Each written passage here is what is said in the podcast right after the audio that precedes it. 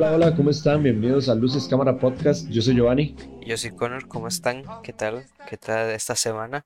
¿Cómo les ha ido? ¿Qué tal vos? ¿Qué tal estás, Giovanni? Yo, bien, bien, tranquilo, tranquilo, disfrutando las vacaciones. ¿Vos, Juan? Sí, todavía vacaciones, por dicha, la verdad, se, se ha aprovechado bastante bien, ha estado bastante relajado. Entonces, súper, súper bien. ¿Ustedes qué tal? ¿Han tenido vacaciones? ¿Las han disfrutado? ¿Siguen en vacaciones? Yo no sé si en algún lado, la verdad, ya entraron. Bueno, creo que, bueno, universidades, por ejemplo, sé que entran la otra semana, creo, algunas. Creo que el TEC ya entró. Sí, Creo que el TEC ya sí, entró. el Porque hicieron como nada más un receso de, para las fiestas y ya. Sí, Y y, volvieron. e- eso sí, el siempre, bueno, siempre ha sido como así, bueno, no, a veces dan como un mes o algo así. Como No, no, mes. siempre dan más. Es que fue como, o sea, siguen en el mismo semestre del año pasado, yo creo. O sea, ni siquiera han terminado el semestre. ya, Fue ya, como ya. una pausa, vayan y festejan Navidad y ya vuelven. Pero, pero sí. ¿Y qué? ¿Has visto muchas películas, Juan? En las vacaciones. Sí, sí, la verdad es que he visto bastantes peliculillas, eh, bastantes buenas. La verdad, me han recomendado bastantes películas que, que he disfrutado. Y, y pues eh, eso, se agradecen también la- las, las vacaciones para eso, porque siempre hay películas que, que a veces pues desconocemos, obviamente no es muy lógico no conocer todas las películas del mundo y pues escarbando un poquito o a veces eso, por una recomendación se encuentran joyas excelentes que bueno, también te, te da- dan mucho de qué hablar eh, y, y eso se agradece, la verdad, es, es algo muy, muy, muy chido. Algo curioso es que cuando uno está siempre ocupado en clases o lo que sea, siempre quieres ver de todo y ves y decís, uy, qué buena esa película, y la encontrás súper fácil, pero no puedes, o sea, no tienes el tiempo para verla. Sí, Pero sí, de- justamente ayer vi, vi una que me gustó bastante en Netflix, no esperaba nada, pero ya me la habían recomendado, y, pero ibas así como, "Eh, vamos a ver. Y es una que se llama Don't Breathe, ¿nunca la has visto? Eh, no, no, también la he visto, sí, sí, sí la he visto ahí. Me, me suena un montón, la he visto en Netflix, pero nunca, nunca la he visto, la verdad. Vieras que es buena, vieras que, que es buena, es buena. Eh, eh, o sea, la vi con, sin ninguna expectativa y me gustó bastante. Y algo curioso es que sale un, un actor tico, sale un mae que es tico. Entonces, Ah, súper bien por él. Ya está como en las grandes ligas ese chaval. ¿quién, quién? No, no, no te acuerdas quién es. Se llama, creo que es Daniel, Daniel Sobato. Ah, ok, ok. Sí, él tra- ha trabajado en, en varias cintas eh, así de gran renombre, como It Follows, eh, Lady Bird y en la serie de Fear of the Walking Dead. Ah, bueno, Entonces, ya, ya, bueno. ya está en grandes ligas el, el, el chavalo y, y en realidad hace, hace un buen papel, me gustó y, y su inglés es súper fluido, de hecho, súper natural. Sí, qué, qué chido, qué chido. Entonces vale, vale la pena y verlo entonces por ahí. Sí, sí, y, y producida por Sam Raimi y todo, o sea, la- valía la pena la, la, la, la peliculilla, muy buena, muy buena. Sí, que, que bueno. Eh, y bueno, hoy decidimos, eh, pues porque sí, prácticamente, porque nosotros somos los hosts de este podcast y, y bueno, no sabemos de qué tanto escoger y decidimos hablar pues de un director que tanto nos gusta, hablar de, de directores, personas, bueno, que producen estas películas que, que tanto nos gusta, que tanto vemos y, y que son pues bastante significativos para, de algún otro modo, para ya sea la empresa de, cine en Hollywood o, o el arte en general, como bueno, vamos a ver hoy, eh, la verdad es que va mucho por todo lado, la verdad, todo aporte que hacen esos directores y bueno, también un poco de su historia, pues es, es algo que, que es digno también de hablar, de comentar, contar y obviamente como siempre toda su, su, su filmografía, que siempre Claro, es claro. extensa. Y con este fondo que tenemos hoy, increíble, eh, Si es que lo están eh, viendo por ahí. claro, no- nos, nos, nos cantamos, por así decirlo. Ya, ya saben que vamos a hablar del grandísimo y oscuro Tim Burton. Así Es es. uno, es un súper director. O sea, ¿quién no lo conoce? O sea, es, es muy conocido. O sea, aunque sea, quizá hay gente que no lo vaya a reconocer por el nombre, pero por sus películas, de fijo. Sí, probablemente han visto, no, indudablemente algo han visto, reconocen mínimamente, eh, y pues ya sea el arte, la estética, eh, o no sé, cualquier mínimo detalle de película pues es, es bastante reconocible. Lo has visto en algún lado, en algún lado. Claro, y, eso es, es, es curioso porque no todos los directores tienen eso. Él, él, o sea, él en cualquier momento, viendo cualquiera de sus películas, con solo ver una, una pintura de algunas de sus películas, sabes quién es. O sea, ¿me entendés? Está muy bien, muy marcado su, su estilo, su arte. Y no todos los directores llegan a, a ese punto, en algunos casos. Así como hay otros directores eh, como Steven Spielberg, que ya uno sabe hasta qué tipo de escenas hace, la música que utiliza siempre. Entonces es, es algo difícil en los directores Sí, conseguir a alguno que tenga ese estilo tan definido sí, y que consagrarse sea de de gran tal calidad. manera, exacto, consagrarse de tal manera pues es complicado y, y es uno de ellos que tiene su, su marca. Y que sea de calidad, porque de ahí está el ejemplo de Michael Bay, que todos sabemos que siempre que vemos fuego y piruetas y es Michael Bay, de fijo. Sí, Pero el problema es que no es de calidad. Bueno, al menos no de, de, de la calidad como Tim sí, Burton tiene sus, o ah, exacto, sí, sí, tiene sus cosas, pero sí, estamos hablando de tal vez otra, otro tipo también de cine y otras ligas también. Sí, exactamente, exactamente. Entonces, contame, contame, Juan, ¿cómo, Sí. cómo, cómo fue tu acercamiento con, con Tim Burton? ¿Cómo lo conociste? Em,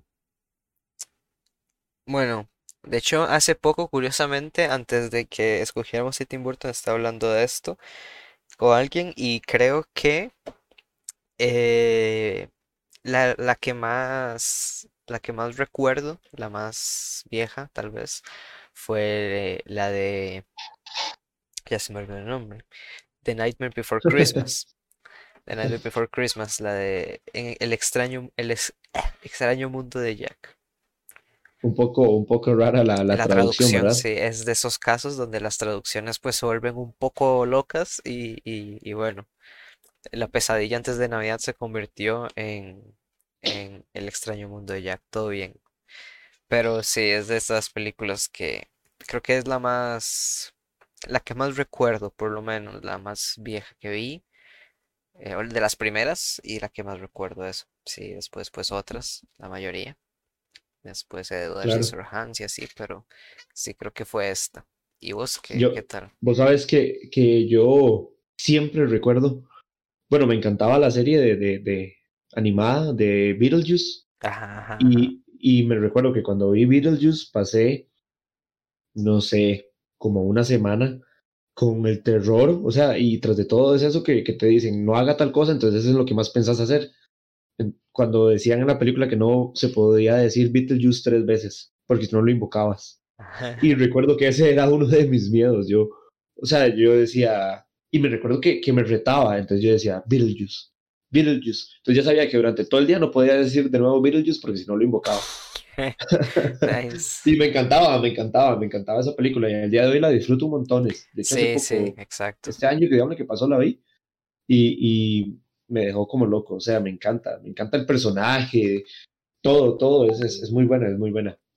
Sí, sí, te entiendo. Es una película que de- es de esas que, que se disfrutan bastante de ese, de la época dorada, si se puede llamar así también de Tim Burton. Porque a pesar de que, bueno, sí tiene sus cosas buenas, como ya vamos a hablar, como siempre vamos a comentar un poco de, de cómo ha sido su vida y bueno, pasar a lo largo de todo, de toda su carrera, pues creo que sí llega un punto eh, en el que hay un poco la decadencia claro, donde, bueno, como siempre, ahí llega un punto donde pues los productos por X o Y razón no terminan siendo del todo buenos y bueno, tuvo una racha bastante buena, eh, mala. Eh, y creo que le pasó varias veces, en realidad, como a lo largo de su carrera, pasó varias veces que, bueno, generó como super éxitos y después algo no muy bueno y después algo otra vez muy bueno y después ahí, como una montaña rusa, no sé.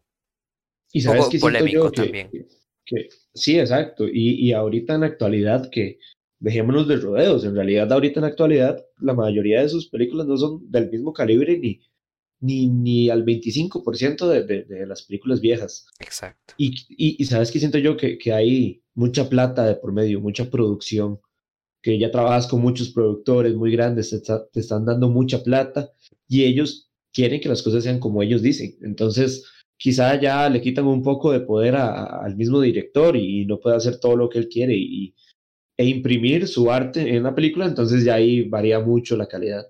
Sí, sí, sí, creo que, bueno, es, es una posibilidad, la verdad, porque, eh, bueno, eh, él siempre ha sido también como muy de... Él cuenta, en sus, en sus películas siempre vemos todo como un cuento, en realidad, siempre parece que nos está contando un cuento, y bueno, pues debido a esto, pues ha sido contratado para adaptar cuentos, eh, Sí, que pues son más viejos, y bueno, tal vez probablemente por eso. eh, si, si hayan las diferencias creativas y bueno, no sé, por una cosa u otra, pues sigue trabajando en eso. Pero bueno, eh, comentemos un poco entonces de, de- de- vamos, vamos a examinar poco a poco, eh, como siempre, estas, esta, la figura de Tim Burton, que cómo creció tal vez un poquito, eh, y, y cómo, cómo empezó, claro, claro. Ahorita él tiene 62 años, ¿verdad? O sea, es, es, Sí, sí, es, sí, ya hay, hay- ya hay bastante. carrera, ya hay carrera por ahí, sí, sí, ha llovido, ha llovido, entonces pues algo interesante podemos encontrar probablemente. Claro, son 62 años, o sea, es bastante. Y en realidad él físicamente se ve joven. Siempre me ha gustado mucho su estética, su Su estilo. estilo, sí, sí, tiene un estilo también que, que va con él, o sea, él, aparte de, de- del estilo de las películas, ese mismo estilo va con él, o sea, ya, ya lo adaptó a su forma de ser también, Sí, sí, se sí. nota. Él parece salido de, de una película, de una película suya. Sí, sí, sí, la verdad es que un buen personaje que es Tim Burton. Sí, sí. eh, bueno, como, como curiosidad, desde chiquillo le gustaba mucho ver películas de miedo, de como cosas oscuras, le gustaban mucho los monstruos. Eh, de hecho, estuve leyendo que, que le gustaba dramatizar, eh, supongo que como una obra de teatro o algo así, eh, como parodias de muertes sangrientas con su hermano. Siempre Sí. tenía como de cómplice a su hermano para todas estas cosas. Sí, esto, bueno, en su niñez que Timothy Walter Burton, conocido como Tim, eh, que nació, bueno, el, en 25 de agosto de 1958 en California. Eh, es el primero de, bueno, de los dos hijos de Bill y Jim Burton, un matrimonio también un tanto peculiar. Y sí, bueno, esto a su, como vos decís, a sus tempranas edades también ya venía, ya se veía, presentaba algo un poco raro, ya se estaba, se veía sospechoso este niño, porque sí, eh, junto con su hermano, que pues no le, no le sigue tanta edad, eh, ya compartían como esta afición por, por, bueno, estos intereses un poco, un poco góticos y gore y, y- y todo esto. pues, ellos les gustaban como mucho eh, asustar a, a sus vecinos hasta tal punto que llamaban a la policía y cosas así. Imagínate que dicen que, que le encantaba jugar en un cementerio que tenía cerca de la casa. O sea, ya, Sí. imagínate, o sea, ya ver un niño que en, este- en pleno 2021 te diga, ya vengo a ir a jugar al cementerio, es un poco extraño, ¿verdad? Sí, sí, asustaría. desde inmediato les dicen eso, se enteran y, y van a investigar a los papás, qué pasa, qué sucede, ya- no se andan con mierdas, sí. sí, sí, ya es una, es unos líos, pero ¿por qué su hijo va al cementerio? ¿Qué le pasa? ¿No cuidan bien a ese niño? ¿No le dan de comer? ¿Todo bien? Pues parece que los papás de Tim Burton lo, lo vieron normal y más bien lo dejaban. Eh, ahora que me comentaste que, que, que molestabas a los hijos de los vecinos era porque le- les decía que, que el planeta iba a ser invadido por aliens. Que luego esto lo vemos representado en uno de sus mejores trabajos, que es Mars Attack. Entonces, des- desde pequeño ya venía con muy buenas ideas. Sí, sí, él era muy influenciado en realidad por el cine de, de terror de Vincent Price, cosa que bueno, también después vamos a ver, se ve reflejado en un cortometraje que tuvo, que se llama Vincent, que es interpretado también por el mismo Vincent Price. eh, entonces, pues sí, es, es curioso, es es desde muy temprana edad, pues ya venía influenciado por todos este tipo de cosas. Eh, de hecho, él también desde, desde noveno grado fue que empezó a desarrollar su propio ya talento artístico, también reconocido por una empresa de basura, de hecho local, cuando fue que ganó un premio por un cartel que diseñó de antibasura. Eh, ya Mm. tenía, eh, empezó a, a diseñar cosas, eh, tenía como su propio estilo. Eh, y después de graduarse, pues asistió al de la secundaria, asistió al Instituto de Artes de California. Eh, y Sí, bueno, sí sé que, que en el colegio le iba un poco mal, no, no le gustaba mucho como el cole. Sí, siempre le iba como un poco mal, era como más afín a las, a las artes y casi siempre pasa eso, ¿verdad? Cuando alguien está como muy influenciado por el arte, el cine, presta mucha atención a eso, entonces en algunos casos se deja un poco de lado el estudio formal de, de ciencias y cosas así. Pero algo leí como que le iba un poco mal en, el, en, los estudios de secundaria, pero en todo lo demás era perfectamente inteligente.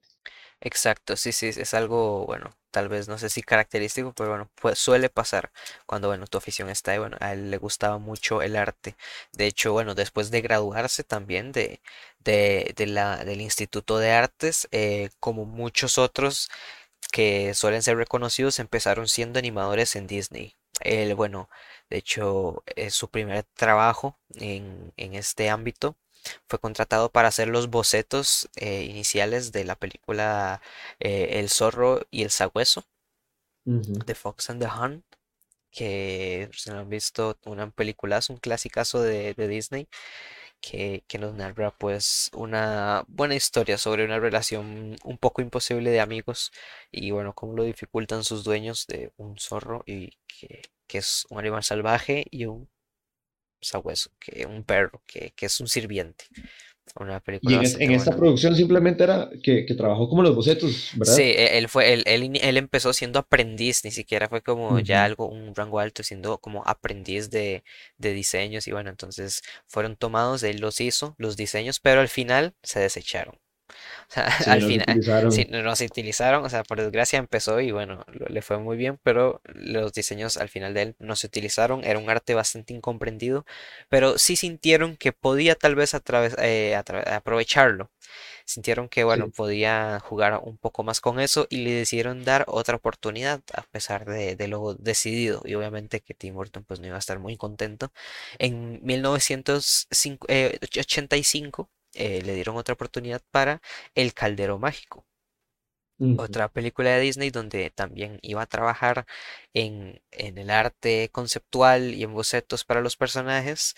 Y pues al final, de nuevo, no se usaron estos bocetos.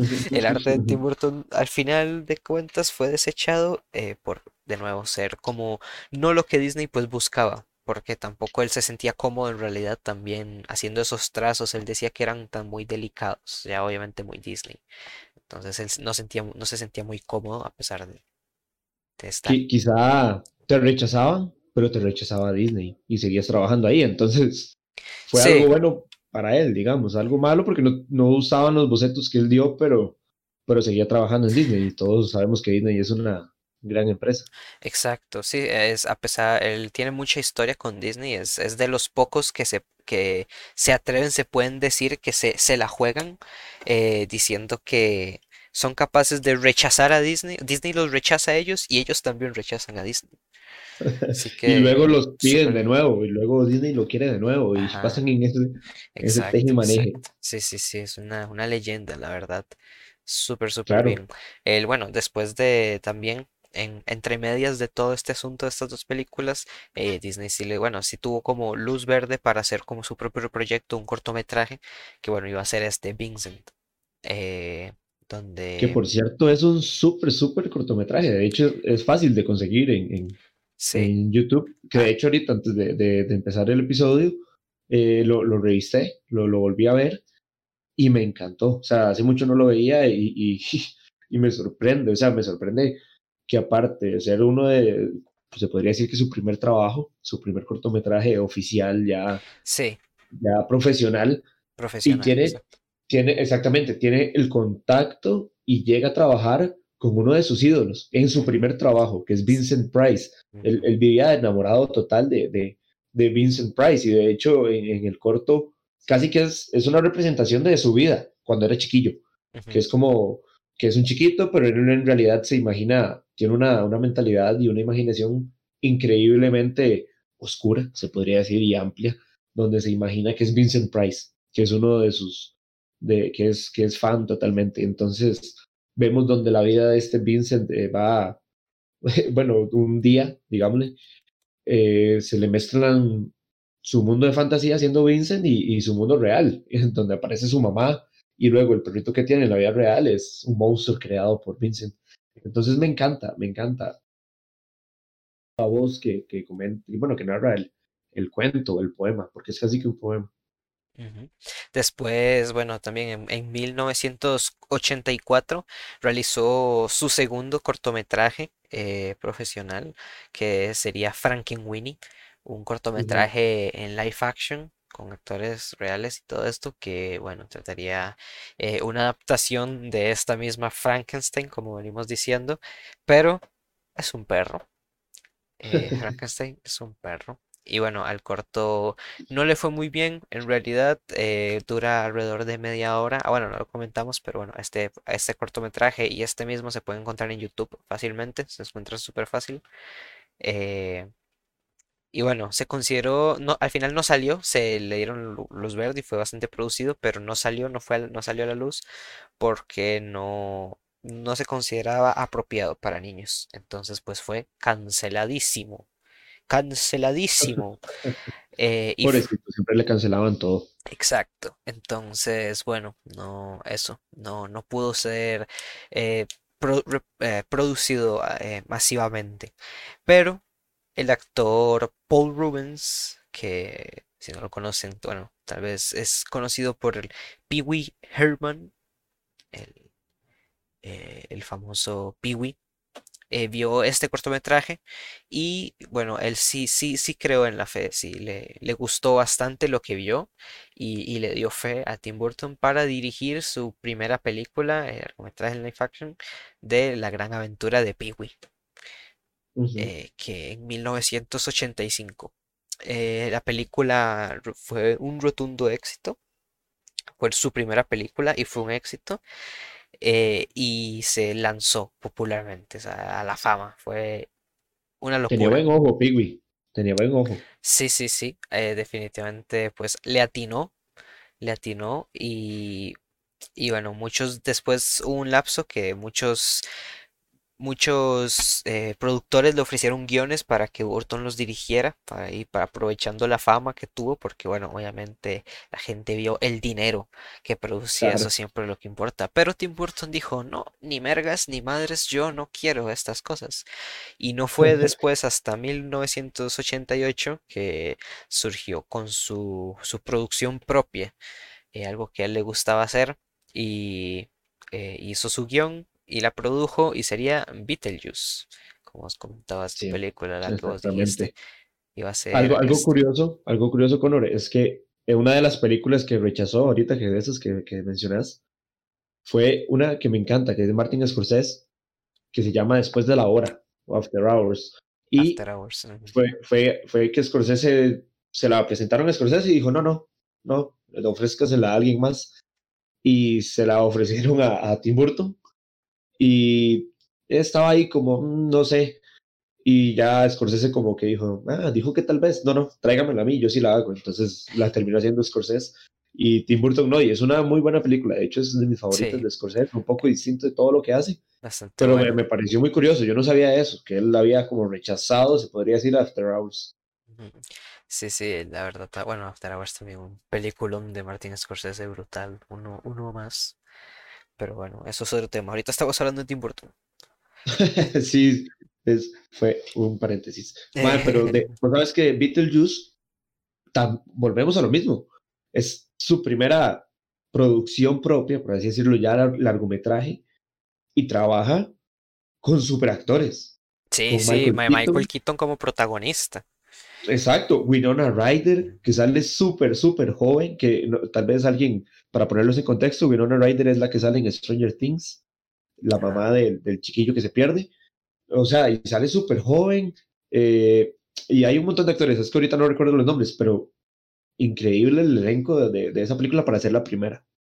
Sí, sí, propia, digamos, ya él tomó completo control del diseño de personajes, maquillaje y todo esto. Y bueno, ya se ve un estilo obviamente súper propio. Y, y bueno, no es una película donde nos cuenta la historia donde unos fantasmas, bueno, salen como a aterrar a gente que es, viven en, llegan como a la casa. Y, y bueno, eh, bastante buena, la verdad, un peliculazo, cómica, eh, y bueno, de esta película fue tan famosa que comenzaron a distribuirse en series, eh, en videojuegos, de todo. Se hizo de todo lo posible habido y por haber de Beetlejuice, que no hablar, probablemente todo el mundo lo Y tenía, tenía, me encantaban mucho los efectos manuales que tenían. Ajá, De sí, hecho, es algo muy no, no sé si característico de Tim Burton, sí, eso. claro. No le No gusta sé el si te acuerdas de la, de la escena donde, donde, se, donde como que ya van a ir a asustar a la gente, a los vivos. Entonces se preparan y se estiran los ojos y se meten los ojos en la boca y es sí, increíble sí. y es puro stop motion, digamos, Sí, se llevó esta película, si no me equivoco, se llevó el Oscar por maquillaje. Ajá, sí, exacto, de hecho. Eh, pues se ve ahí ya eh, Tim Burton se constata, bueno, ya se veía desde, este- desde un inicio de siempre se veía que él tenía su propio estilo, pero aquí es donde lo establece, donde tiene la total. oportunidad de hacerlo y lo aprovecha al máximo y es súper premiado y elogiado, porque la verdad, bueno, es, o sea, como decís también, actuaciones de primera y, De lujo.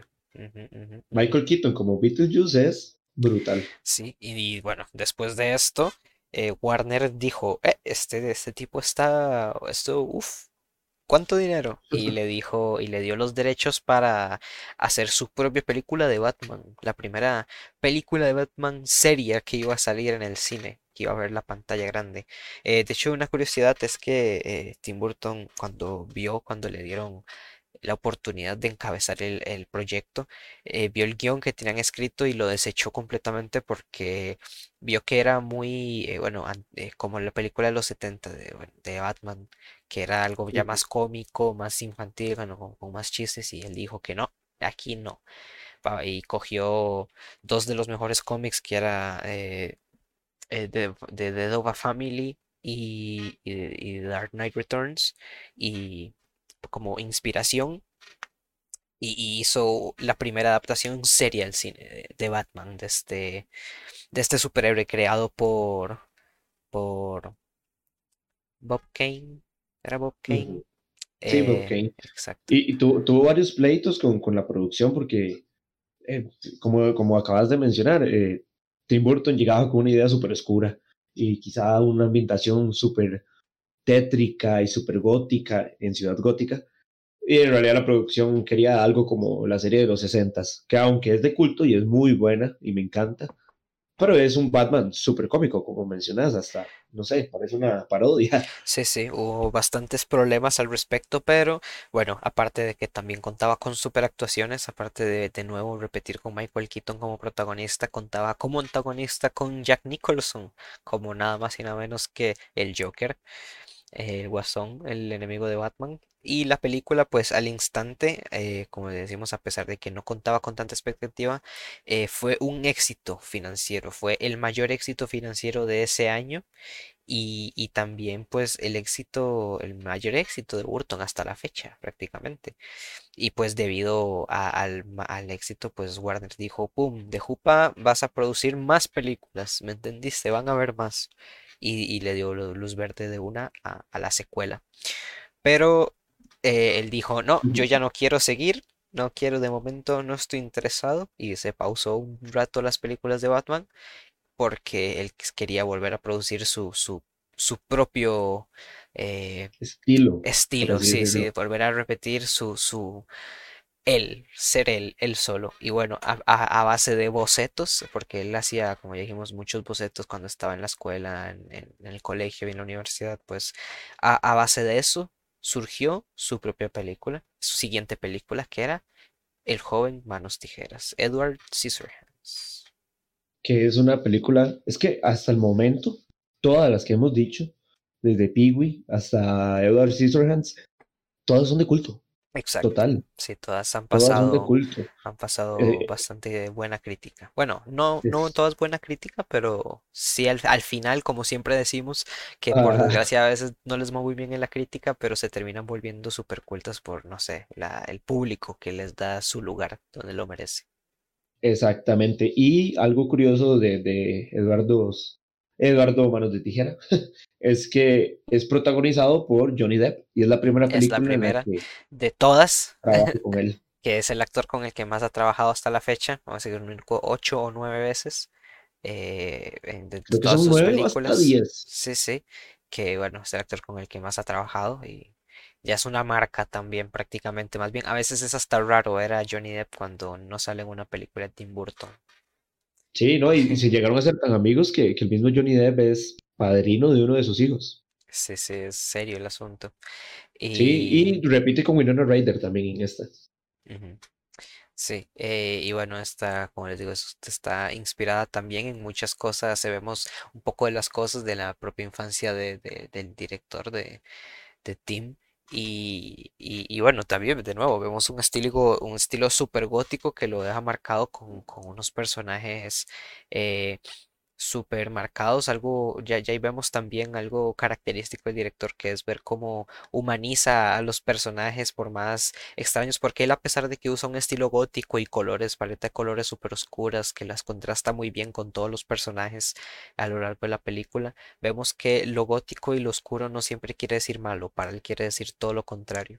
Entonces, pues eh, está bastante bien. Es un contraste en la paleta de colores que pues nos hace pensar, la verdad, el uso que les da y, y, pues de lo que se puede comentar tanto narrativamente como cinematográficamente, que va bastante de la mano y súper, súper bien. Es propio del director y, y, y por el- lo cual siempre es reconocido. Sí, y trabajó con, por fin, trabajó ya como, como una actuación, no solo prestando la voz, con Vincent Price, que hacía del creador de Edward Scissorhands. Sí, y bueno, inclusive el, el mismo, el, eh, Tim Burton ah, es actor, él ha salido en sus propias películas haciendo unos cameos ahí un poquito por ahí, un poquito por allá. Eh, pero eh, la primera en Pee-wee salió, por ejemplo, bueno, y en otros, en otra película que, de que ya vamos a comentar más adelante. Pero sí, él también le gusta hacer ese tipo de cosillas. Y, y es muy buena la actuación de, de Johnny Depp. en- en- siento que también aquí ya empezaba, ya venía de hacer muchas películas antes que son muy buenas también, Sí, pero aquí ya también empezó a agarrar mucho en el renombre, digamos, al ver su actuación.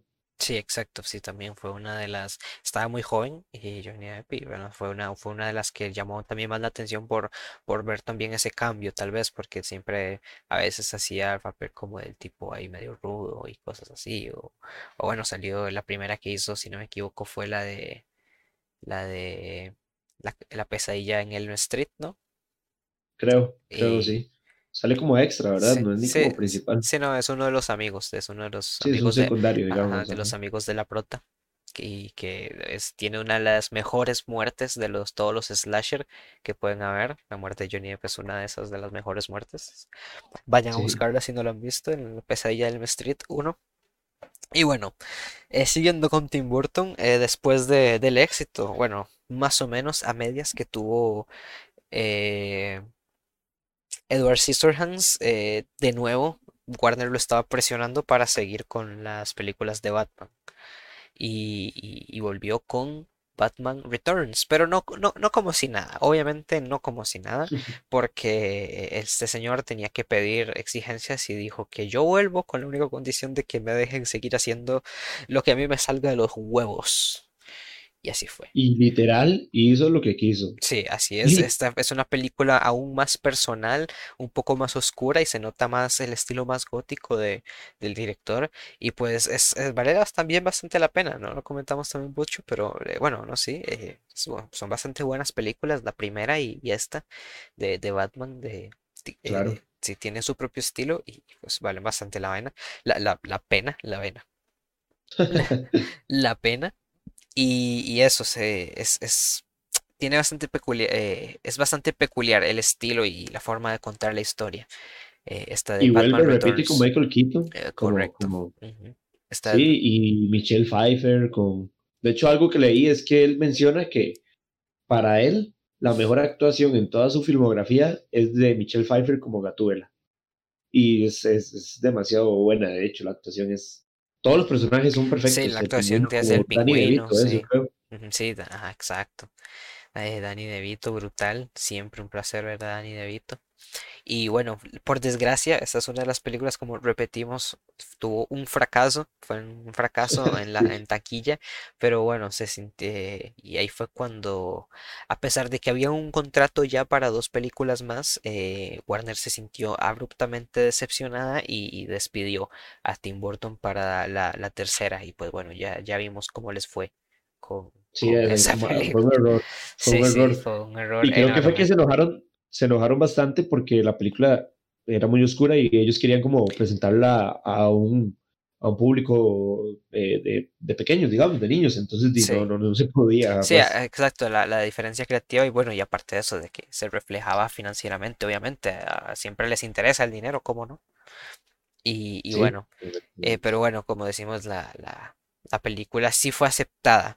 Y también eh, Tim Burton pues eh, hizo un buen trabajo a pesar de que tuvo conflictos porque pues gracias a, hacer esta película, eh, él en 1993 iba a estrenar uno de sus proyectos más personales, pero que por desgracia no pudo dirigir por, como ya dije, hacer la película de Batman por contrato, que fue El extraño mundo de Jack. Esta película, eh, eh, de hecho, está basada en un poema que él mismo escribió llamado Ujú. La pesadilla antes de Navidad, de Nightmare Before Christmas, que lo hizo mientras estaba trabajando, bueno, desde antes, desde cuando eh, hizo el corto de Frankenweenie y, bueno, él aún hizo otros cortometrajes que de hecho se pueden encontrar en YouTube que trabajó como una miniserie de eh, stop motion de, que se llaman The Island of Dr. Eggor eh, y The. Stalk of the Celebrity Monster se puede encontrar en YouTube y también un- una, una película que se puede encontrar en tres partes en YouTube que la vi antes un poco extraña que se llama Luau,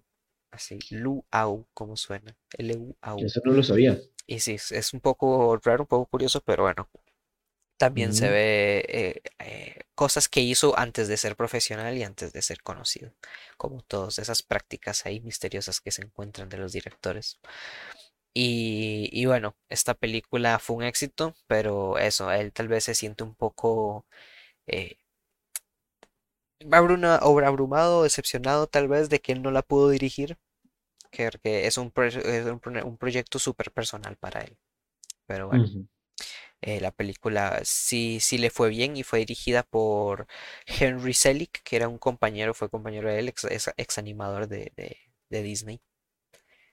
De Y hecho, hay un video en el que lo ponen a, a- le están haciendo una entrevista de que si no le, no le, cómo se sintió el no poder haber dirigido uno de sus, de sus proyectos que tenía desde niño, porque ese personaje lo, lo, lo dibujaba desde que era pequeño, desde sí, Jack.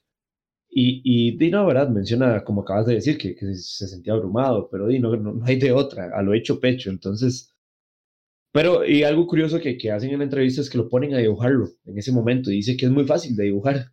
Sí, claro, ¿verdad? Agarra la hoja. en menos de cinco segundos tiene a, a, a Jack Skeleton, ¿verdad? Es que se llama. ujú, sí, Lo tiene totalmente dibujado y perfecto. O sea, como se ve en la película, se ve dibujado.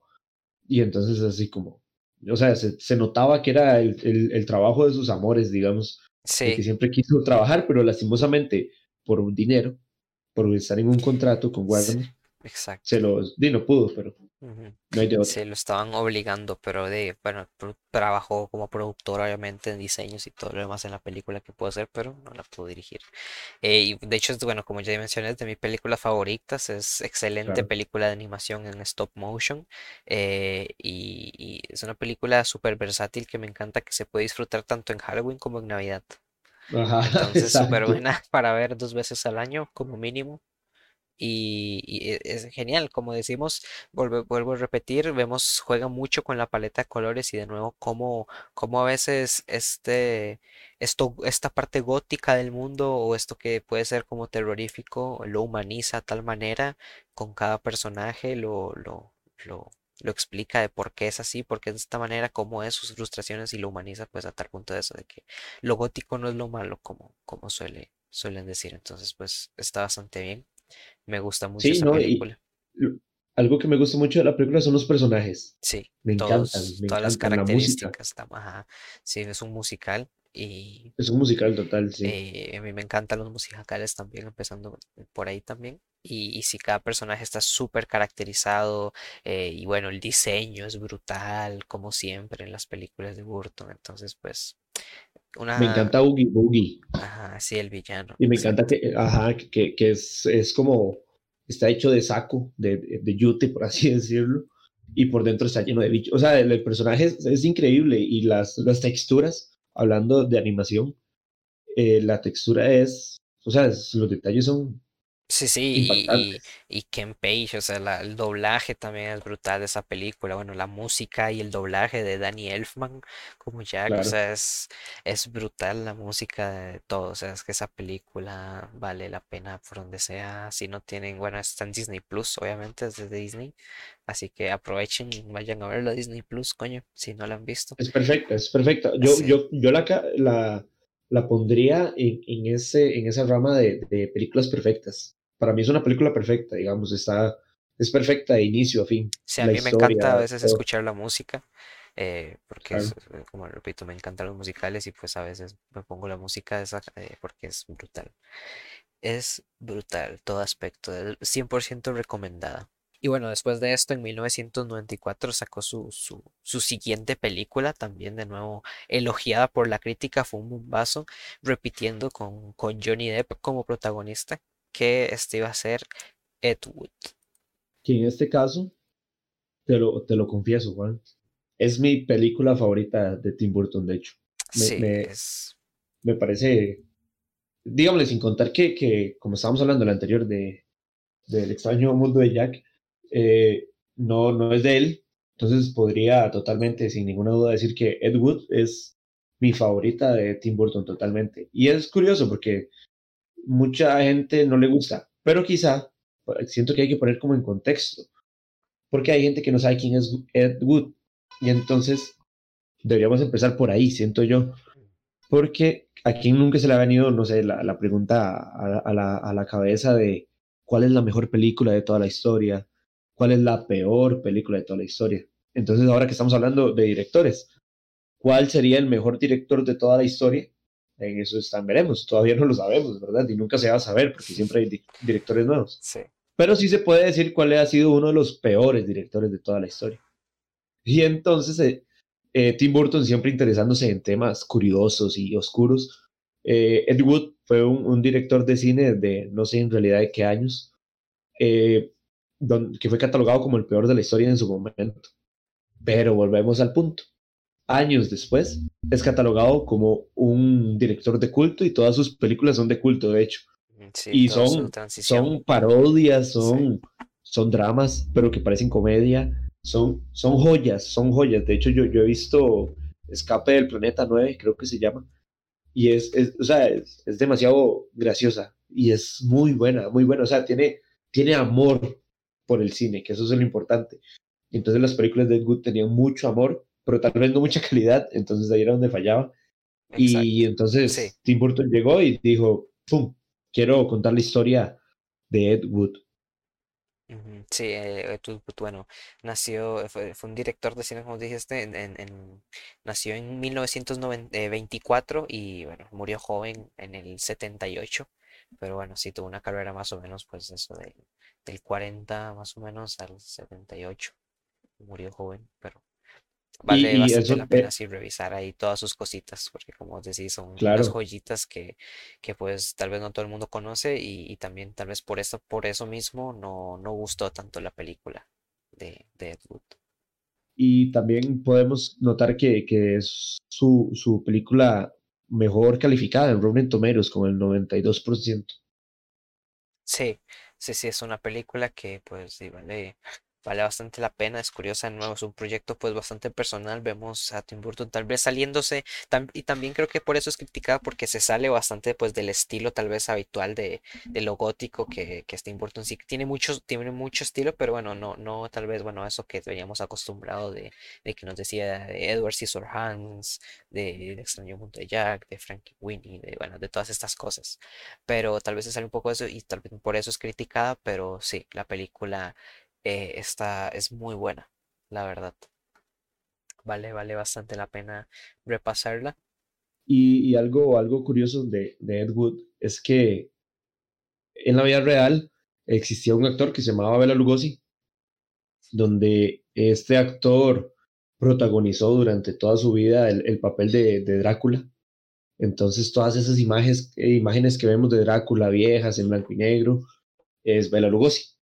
Entonces en la vida real, él llegó a, totalmente, se sentía casi que un vampiro. Dicen, hay muchos rumores y, y, cosillas así random que, que, mencionan que él se vestía como, como, como Drácula en, en su diario vivir y salía así a la, a la, calle, digamos, que hasta se pagó a hacer un ataúd. Súper, súper lujoso, donde dicen que algunos tiempos se encerraba. Era una loquera este personaje de Bela Lugosi. Entonces, algo, algo, algo curioso es que llegó y cuando todas estas películas de monstruos como, como Drácula y Frankenstein murieron, di su carrera murió, porque él solo sabía de, de, de Drácula. Entonces, eh, Ed Wood, que era, eh, como ya les dije, catalogado como uno de los peores directores, eh, se, se, agarró de, de, este actor, que era famoso, entonces siempre que sacaba sus películas, por más malas que fueran, llegaba gente a verlas, porque ponía con el gran Bela Lugosi, y siempre en sus personajes lo sacaba como un vampiro. Entonces a veces habían dramas y salió un vampiro que era Bela Lugosi. Y algo curioso es que este Bela Lugosi eh, le habían propuesto el papel de Frankenstein. Y él dijo, ok, sí, sí, vamos a ver. Y le hicieron la prueba de maquillaje y todo eso. Y cuando, cuando se vio ya con el maquillaje, vio que lo tapaban totalmente, que iba a ser irreconocible, dijo, no, no, no, era un divo total. Entonces él dijo, no, no, no, me quedo con Drácula. Y llegaron y le dieron este papel a Boris Karloff, que luego Boris Karloff, eh, con, con el papel de Frankenstein, subió totalmente a la fama. Y Bela Lugosi se, se, se arrepintió mucho durante muchos años y más después, cuando, cuando, cuando ya no tuvo futuro, se arrepintió de haber tomado este papel de, de Frankenstein. Entonces, esta es como la vida de Bela Lugosi, que es representada en Ed Wood también. Entonces es, es, es chiva porque ahí, ahí cuentan varias historias a la vez. Cuentan la de Ed Wood, la de Bela Lugosi. Es un peliculón, a mí me encanta, es, es de culto, de hecho. Y está entre las mejores, las mejores, sino que la mejor de, de, de Tim Burton. Sí, sí, con esta película hecho Martín, eh, Martín Landau, de hecho se ganó una, pre una premiación de la Academia por, por la actuación, dio un Oscar. Sí. Y, y, bueno, como, como decís, también fracasó. Su, a, al principio la, en la taquilla fracasó, pero poco a poco eh, fue rescatándose por ese público, como siempre.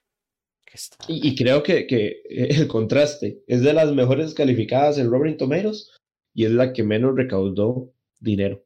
Sí. Recaudó solamente, ya te digo, 5.9 millones de dólares. Sí, que pero... no es nada a la par de, de una como Batman que recaudó 250.7 millones de dólares. Exacto. O sea, bueno. Y al final se ve que la, las compañías, bueno, si les importa más el dinero que, que los productos originales y esas cosas.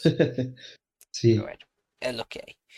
Eh, y después de esta película, después de ser Ed Wood en el 94, fueron dos años hasta que, que hizo su próxima película, una, un peliculón, la verdad, otra vez, la verdad, esto estuvo una, en una muy buena racha, la verdad, Tim Burton, porque en el 94 vino y sacó Mars Attack. Buenísima. Sí, una película buena. que, como vos decís, pues viene un poco inspirada de, de, de los cuentos que él se, se, se hacía de niño, se, se claro. contaba entre sí. Entonces, pues, eh, esta nos, nos cuenta una historia de cómo un día particular, bueno, los, los, los el, en el presidente de Estados Unidos se da cuenta que los marcianos están en la Tierra, están llegando a la Tierra. Y, y, bueno, eso, eh, la película nos cuenta una historia, una trama un poco profunda, la verdad, al final con una crítica política, eh, ahí con también actuaciones de voz y actuaciones buenísimas como Jack Nicholson. Eh, y volvemos, volvemos al punto. ¿Quién no conoce a uno de los marcianos de Mars Attack? Exacto, sí, porque bueno, de hecho, esta, estas figuras están inspiradas también en tarjetas que él tenía, digamos, el, el, diseño de los personajes están muy inspirados como en tarjetas que él coleccionaba cuando era niño, no sé si como de un álbum o algo así, pero bueno, él sí decía que eran como unas tarjetitas, unos cromos y, que él veía. Y su idioma, el yac, yac, yac, yac. Es súper es súper chistoso, su idioma es, es algo no sé, eso siempre me ha gustado, detallillos de, de sus películas muy, muy finos. Y contaba con, con un elenco increíble. Sí, sí, Jack Nicholson, Glenn Close, Annette Bening, Pierce Brosnan, Danny DeVito de nuevo y por ahí, brutal, Danny DeVito. Y Natalie Michael G. Portman también sale. Tom Jones. Sí, no, no, es, Sí, sí, era, sí. era. De hecho, si no me equivoco, Jack Nicholson hace el presidente, ¿no? Sí, exacto. Exacto, era el Sí, sí. presidente Jack Nicholson. Entonces, es- y oh, claramente, ¿verdad? Jack Nicholson siempre luciéndose con sus actuaciones. Que volvemos al punto. Es más, yo creo, Juan, que todas las películas que hemos dicho, digámosle que tal vez las de Batman no, porque han sido di, superproducciones, entonces casi siempre las superproducciones no son de culto. Pero todas las que hemos mencionado, todas han sido de culto. Sí, eso es verdad. Todas, todas hasta ahorita. 100% Mars Attack, sí, total, total. Eh, a mí me encanta, me encanta Mars Attack. Sí, es muy buena, la verdad, como digo, es una película pues bastante de comedia que se disfruta bastante y que al final tiene un mensaje ahí un poco crítico a la, a la política actual que está, está bastante, bastante bien. Si quieren Es, reírse, véanla de fijo. Es, es demasiado graciosa. es de esas películas, exacto, exacto, exacto. Bueno, después de, de este exitazo, bueno, no fue mucho éxito, en realidad no, sí, también recibió muchas críticas, como ya dijimos, estas de culto. eh, siempre reciben críticas al inicio, pero en realidad pues, son buenas películas, de verdad. Eh, como fue Mars Attack, eh, después sacó una película que esta, esta vez sí fue un hitazo, que fue Sleepy Hollow en el 99. Repitiendo de nuevo con Johnny Depp, sale también por ahí Christina Ricci y Casper Van Dien. Eh, la película fue un exitazo, como ya dije, elogiada demasiado por el arte y la dirección que tiene. Y aparte de que fue una película, pues que fue relativamente económica para lo, pues, lo increíble que fue, la verdad, lo que recaudó Sí. y todo, y todo lo que fue, destacó bastante.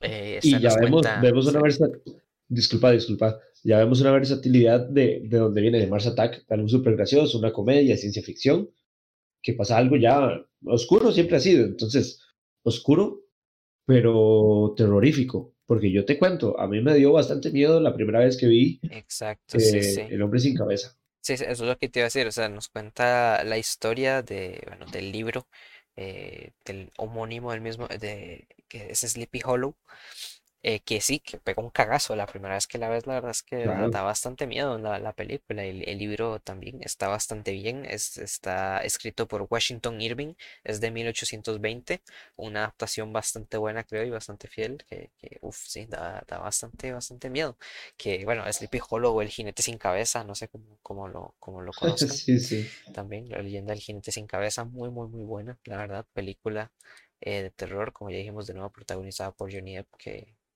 joder, Y muy sabes que, que al- algo curioso es que en esta película, que siento que es la que tiene mejor fotografía de toda su filmografía, la paleta de colores es buenísima, es súper gris, súper fría, muy bien hecha para, para lo que están contando. Eh, el, el, el director de fotografía es nada más y nada menos que el Chivo Lubeski, que ha trabajado en, creo que en la mayoría, si no es que en todas las producciones de Alfonso Cuarón, de Iñárritu, entonces todas estas que hemos visto como Gravedad, eh, eh, con Iñárritu ha trabajado en El Renacido, en esta otra, eh, es que sale Michael Keaton, que se me olvidó el nombre, Birdman, eh, todas estas que la fotografía es magnífica, es perfecta, con Terrence Malick también ha trabajado, es hecha por, por el Chivo Lubeski, que hasta hace poco supe que, que él trabajó con, en Sleepy Hollow.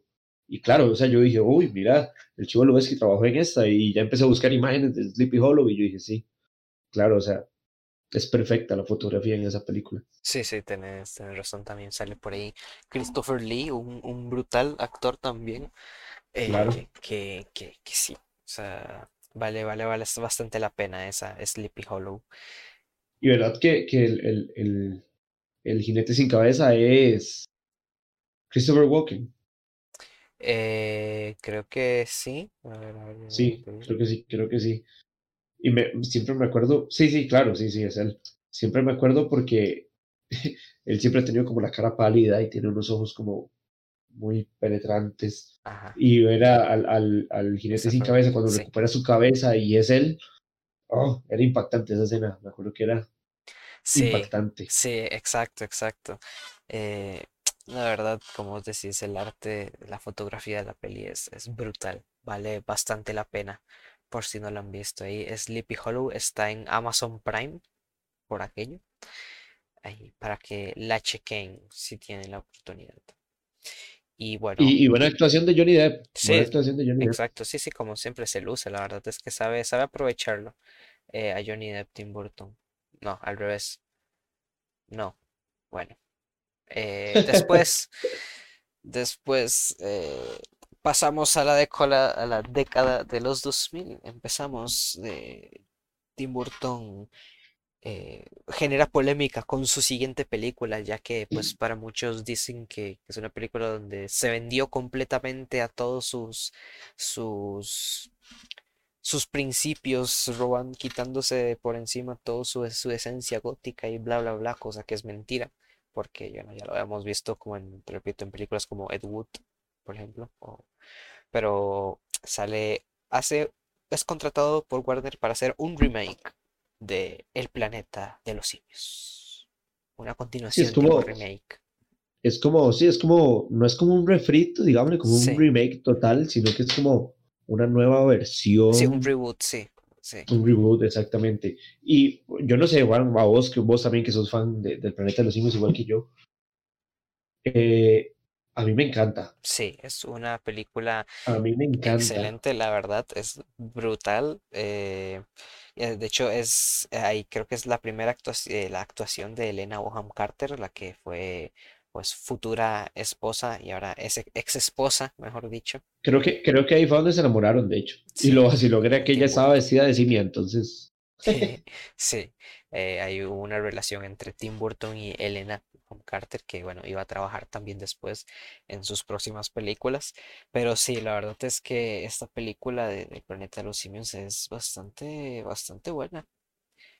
A mí me encanta, nos a, cuenta a pues, mí me una, encanta. un poco una nueva versión o un futuro también más, más avanzado del que nos cuentan las películas originales y joder, sí, sí, Claro. vale bastante la Y pena. al- a- algo, algo muy destacable de la película es la actuación de Tim Roth como el, el simio, el simio malo, por así decirlo.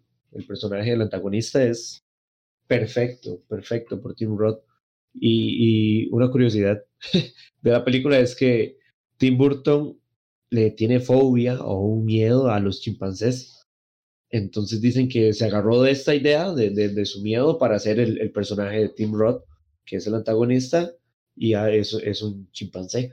Entonces, a mí me encanta la película, todo, el arte, las actuaciones, el personaje de Elena Bonham Carter, todo, todo, me encanta, me encanta. Como fanático del planeta de los simios, se sale Mark encanta. Wahlberg también por ahí. Eh, así como Sí, así Tim Roth, Michael Clark, Paul Linarti, dale un David Warner, buenísimos, la verdad, como decís, muy buenas actuaciones, todo vale bastante, bastante la pena de, de estas, de esta película, específicamente, El Planeta de los Simios.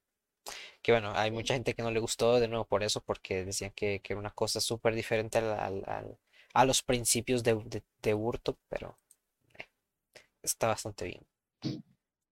Eh, después, eh, no fue hasta 2003 que saldría su próxima película, que iba a ser eh, una producción de nuevo, un exitazo, creo yo, que iba a ser nada más y nada menos que Big Fish, una película protagonizada por Ewan McGregor, el Mr. Hello There,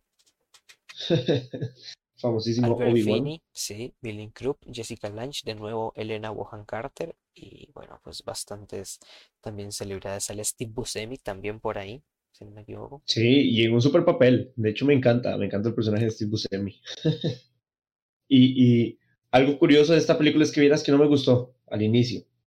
No, no me gustó la mitad de la película. Venía como inconforme y yo decía, "Mm", y aquí le empiezo a ver dónde está bajando un poco la calidad. Cuando terminó la película terminé llorando, llorando y, y llamando a mi hermano para que la viera. Y yo, "Mae, tenés que ver esa película para mañana, de fijo, porque ocupo hablar con vos de la película, es demasiado buena. Y, y, y de hecho a él también le encantó, a mí me encantó, el, el final es, es perfecto, la escena final es perfecta. Sí, la Y verdad es muy buena, es muy buena, ajá, muy esta, loca. sí, es, esta es la que nos cuenta eh, la historia como de, bueno, es como de, un, de un de, de un padre que le está contando la, la- como su historia a, a su hijo. Sí, ¿verdad? ¿Es esa?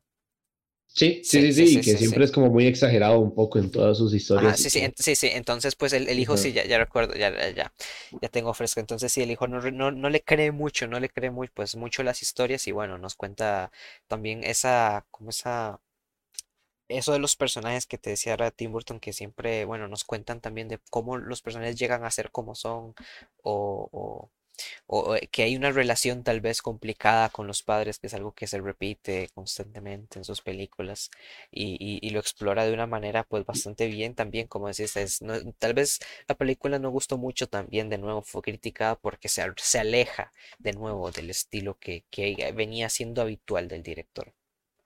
Pero sí, la historia nos cuenta una, pues una película bastante sí, brutal eh, de, de- de cómo, bueno, ocurre esta, esta relación padre-hijo, que, uff, Sí, sí, sí, no, y, y es, es que es eso, sí, como la relación de padre e hijo. ¿Saben cuántas veces hemos cometido errores en, en cuando nos están contando una historia? Es como, ah, ah, sí, sí, o sea, Sí, no, no, no se le ve como el valor que hay detrás, sí, sí, sí, porque bueno, a veces ya obviamente cuando uno crece pues le da el valor a esas historias porque también es uno a veces el que cuenta esas historias a alguien más.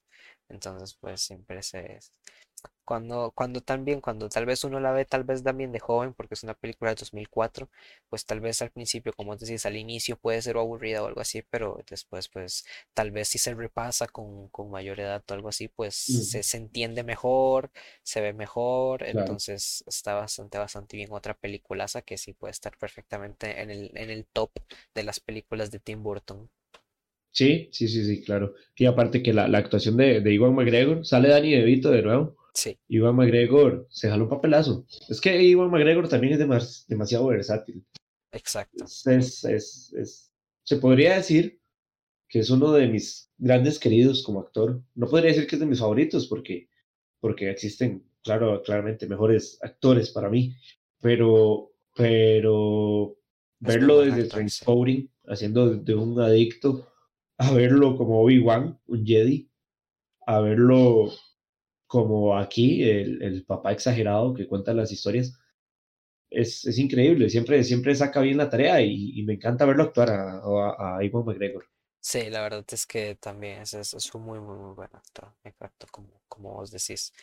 Eh, la película fue, como digo, fue muy buena, tuvo muy buena crítica, pero eso fue ah, también a la gente, al público no le gustó por eso, tal vez veían que, que tal vez Tim Burton estaba perdiendo su esencia, a lo que era, lo que venía haciendo con su estilo gótico, pero no Sí, siempre fue así, no, no, y, y, y tampoco re- recaudó mucho, porque imagínate que el planeta de los simios recaudó 180 millones. Claro, llevas una franquicia atrás que, que todos los fanáticos van a ir a ver la, la nueva película.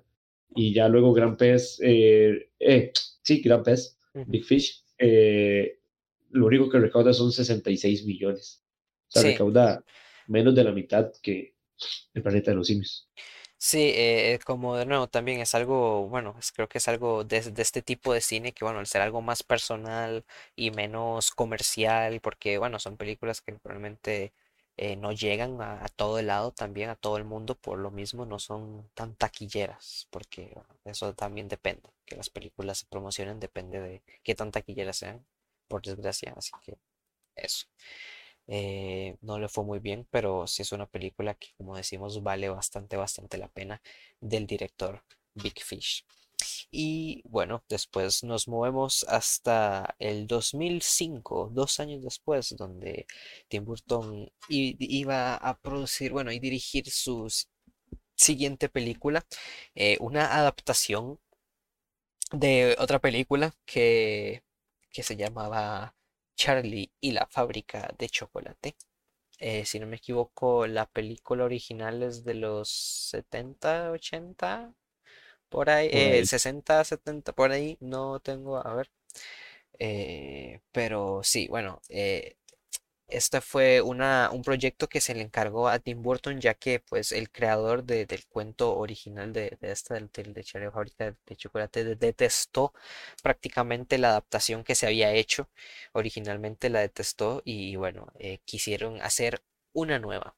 Y esta vez Tim Burton iba a tomar la cabecilla y pues nos entregó de nuevo una película bastante personal que nos cuenta, eh, nos, nos tiene un personaje eh, a Johnny Depp como protagonista, otra vez haciendo de, de Willy Wonka. Con Willy Wonka también nos cuenta eh, la historia más personal que tiene de cómo de nuevo Mm, Willy Wonka llega a ser como es. Otra vez vemos un conflicto eh, con un padre que está interpretado por Christopher Lee, un actor consagradísimo. Y, y, bueno, una historia que también es de comedia, que pues oculta un poco también un mensaje en todas, en todas esas cosas. De hecho, bueno, creo que es su primer musical en live action. Bueno, es medio musical esa película. Entonces es el primero que hizo en live action. Y, Y y brutal, algo, algo, sí, algo muy bueno de la película es que, aunque lo vemos súper colorido y cambia un poco su paleta de, de color gris, oscura, eh, personajes tristes, vemos un personaje súper llamativo, ¿verdad? Como es Charlie, eh, como es Willy Wonka, perdón, y vemos esos colores morados, pero aún así tenemos el contraste con Charlie, si no me equivoco, que es el personaje del niño, que es el que se gana el Golden Ticket, que vive en una casa súper gris, súper friolenta. De hecho, me encanta el, el diseño estructural de, las, de, los, de los edificios en, la- en el universo de Tim Burton. Siempre están como mal hechos, pero funcionan. O sea, sirven como función de casa, pero están mal hechos. Siempre la Sí, fachada es así como sí, y exacto, sí, sí, y, y bueno, también ahí a veces, ahí un poco, un poco con los escenarios juega bastante, cuando a veces me parecía curioso cuando cogían la casa, bueno, cuando pasaba la casa del papá y siempre la removía como no estaba en el lugar, o después la casa de ellos, Ajá. no sé, como que movían la casa súper raro el lugar, no sé, esa película también es bastante curiosa y como te decía, juega bastante con la paleta de colores también como he mencionado, que nos muestra tal vez algo con algo muy colorido o algo así. y Bueno, también el personaje de Willy Wonka tiene algo ahí un poco medio Eso, oscuro. Y eso te iba a mencionar. La película original y esta de Tim Burton guardan una, una atmósfera oscura. El personaje, el personaje guarda con su mirada, su, su forma de hablar, es como muy oscura. Y por más que lo vemos riendo y sonriendo y aquí que allá, me gusta mucho ese contraste. La, la, exacto. la atmósfera oscura a pesar del montón de colores que vemos por todo lado. Sí, y las canciones y todo, y la felicidad que nos intentan dar, a pesar de que estamos viendo a putos niños morirse, coño. ¡Ah! Sí, Y salen los Impalumpas a cantar y vemos gente morirse. Bueno, no sé, pero sí, eh, una película que también vale bastante la pena analizar, eh, no solo como decimos en fotografía, sino cinematográficamente y en la historia, pues vale bastante. La verdad, Willy Wonka es una de esas películas que, que eh, es- están también ahí en esa, en esa época de nuevo donde se, se reanima un poco la esencia de, Tim Burton, porque bueno, la, la recepción que tuvo con el público, porque ya vemos, bueno, que tiene, tiene sus altos y sus bajos. Y después de esta película, eh, en el mismo año, si no me equivoco, se estrenó eh, otra película eh, que hizo en stop motion, que también me gustó un montón, que es El cadáver de la novia, The Corpse Bride. Otro peliculazo eh, que, que este eh, se re- reivindica y, llama más la atención a la gente porque de nuevo vemos a estos personajes llamativos que nos había entregado Tim Burton desde sus inicios, bueno, el diseño de, de personajes que tiene eh, y, y bueno, al ser una producción en stop motion también se presta mucho para eso y bueno, también nos cuenta una historia pues bastante buena eh, y, y de nuevo, a mí me encanta mucho esta película porque juega de nuevo bastante con la paleta de colores para demostrarnos cosas, por ejemplo, que toda la, vemos los, la única donde vemos colores en esta película es en el mundo de los muertos, que nos enseña cómo Ujú, los muertos viven más la vida que nosotros, porque bueno, en la, en la- en el mundo real, en el mundo de los vivos, pues la paleta más bien es súper eh, fea, los colores son grises y apagados y todo eso, y bueno, y nos, nos, nos da eh, un mensaje también, la verdad, bastante, bastante bonito. Es una historia de amor eh, que, que tal vez no, no, se-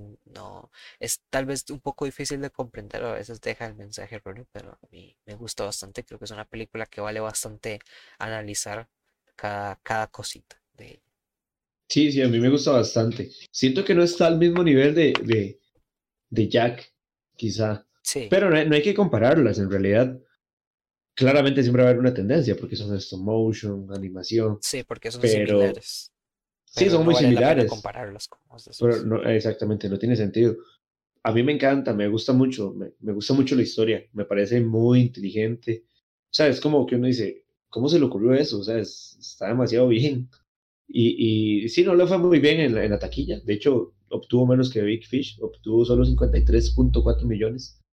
Pero, pero es, a mí me gusta mucho, es muy buena. Sí. Y otra vez la textura, los personajes, la música, la animación, el detalle de los movimientos. O sea, es un trabajo súper arduo y, y- y increíble.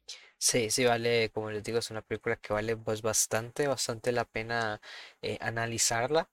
eh, cada, cada cosita, la historia que nos cuenta y, y- porque es buena y, y es buena, se disfruta. eh, y como película, bueno, de esas de stop motion también, que, Claro. bueno, que son como las top, top películas. Y, bueno, después de esto hizo la que yo diría que es su última película antes de la decadencia. Que bueno, en su decadencia pues también tiene, tiene buenas películas, pero creo que después de esta es buena y ya empieza. Con esta es como eso, es, es la punta del iceberg, donde, bueno, de la montaña rusa, cuando estás en el top y bajamos. Que Es es, más, yo podría, yo, yo me atrevería a decir que hasta ahí, de ahí para atrás, todas sus películas se podrían considerar de culto. exacto, sí. Obviamente, eh, eh, tomando en cuenta esta que vas a mencionar, de ahí para adelante es otro Tim Burton. Sí, sí cambia completamente y, y sí, de, a partir de, de esta película que es Sweeney Todd, nada más y nada menos que Sweeney Todd, el barbero de la calle Flint, eh, basada en la obra homónima de Broadway, una obra de teatro, viene de ahí. eh, eh, esta- a partir del 2017 para abajo, todas son películas excelentes de Tim Burton. Esta no se, no se quita. Está basada en un musical, es un musical, como ya dijimos, de Sweeney Todd, eh, que nos cuenta también una historia brutal, eh, súper buena, de un poco de venganza eh, por ahí y, y- y ya, ¿qué, qué más decir? Una super actuación, repite, con Johnny Depp, Elena Bonham Carter, Bonham sí, Carter. como protagonista, sale también, ah, ¿cómo se llama? Este, Alan Rickman, el que sale en Harry. Potter, Alan Rickman, y Uf, qué, qué, qué buena película. La verdad, de mis Es- favoritas, aparte, bueno, de que eh, eh, es de mi musical, es mi musical favorito por excelencia. Tengo que admitir que, bueno, eh, viendo el producto original, la obra de teatro original, pues es bastante buena. Y esta película se queda un poco atrás, creo yo, en la música más que todo, porque es que las entonaciones, bueno, original del elenco Ryu, como Sweeney Todd, pues, son brutales. El elenco original es, es insuperable, pero esta película le rinde bastante bien, la verdad. Si la quieren ver, Claro. pues como la pueden ver, es súper, súper buena. Y me encanta todo, todo. En esta película me encanta los escenarios. Los escenarios son, o sea, no, no, no, no, no se jueció, como decimos, para pagar por los escenarios. O sea, todas las tomas, los, la- los bailes, las escenas cantadas, todo, todo es increíble. La película es, es- está en mi top 3, se podría decir, de Tim Burton, Sí, sin, sin ninguna duda. sí, no, definitivamente, porque eh, la música es brutal, viene, bueno, la música también original de, de, de la, de la obra de teatro viene Stephen Son- Sondheim, Stephen Sondheim, un, capo de la música en Broadway, la verdad, es también este, eh, ha creado otras obras como Into the Woods. eh, los que, bueno, son seguidores del teatro tal vez conozcan más el trabajo de Stephen Sondheim, pero es un músico que, que ha dado mucha vida a- a la música y al teatro y a todas estas producciones que les dan características, son hiper característicos y bueno, se agradece un montón y bueno, ya viene, es todo esto combinado con el arte de Tim Burton, los personajes que hace, porque bueno, ya se ve, ve, el, el personaje, por ejemplo, de, de, de Sweeney Todd no era nada que ver como lo, como lo, lo, lo portrata Johnny Depp en esta película, la verdad, tiene un diseño bastante peculiar, como se viene Mm. habitualmente. Esto sí es, sí es bastante Tim Burton. Tiene bastante Claro, la, la mezcla con la música, a cada plano, como vos decís, es brutal, la ambientación de la película, todo, la verdad. Por más o menos la revolución industrial, más o menos es bastante Ujú. por ahí. Entonces, eh, Es súper recomendable. Si buena. no la han visto, vayan a verla. No sé dónde se consigue. ¿Dónde, dónde se puede conseguir, Juan? Eh, ya te digo, estuvo en Netflix, pero probablemente ya no está, así que ya te No, no, no. Creo que no, porque hace poco la busqué para, para verla y, y creo que no.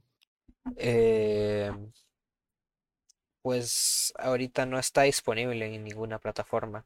No, a ver, a ver, a ver, a ver, a ver. A comprar en los, en los. Está en Amazon Prime, si no me equivoco, está en Amazon Ah, Prime. Así que si tienen Amazon Prime, chequen, cualquier cosa nos dicen. Eh, bueno, puede ser, eh, no, no me queda muy claro, pero puede ser que solo esté en, en, en, en el Amazon Prime de Estados Unidos. No, Ah, no lo tengo del todo claro, pero bueno, chequen y ahí nos comentan qué y tal. entonces podríamos decir que después de esta película fue como donde Uh, tuvo un resbalón sí, y se vino. por desgracia, por desgracia, es que sí, a partir de aquí viene un poco la decadencia de Tim Burton. Como ya repetimos, bueno, pues eh, una característica de todas estas películas es que prácticamente vemos que estamos viendo un cuento o escuchando un cuento en una película, pero es un tipo cuento, ¿no? O sea, se tiene mucho esa esencia.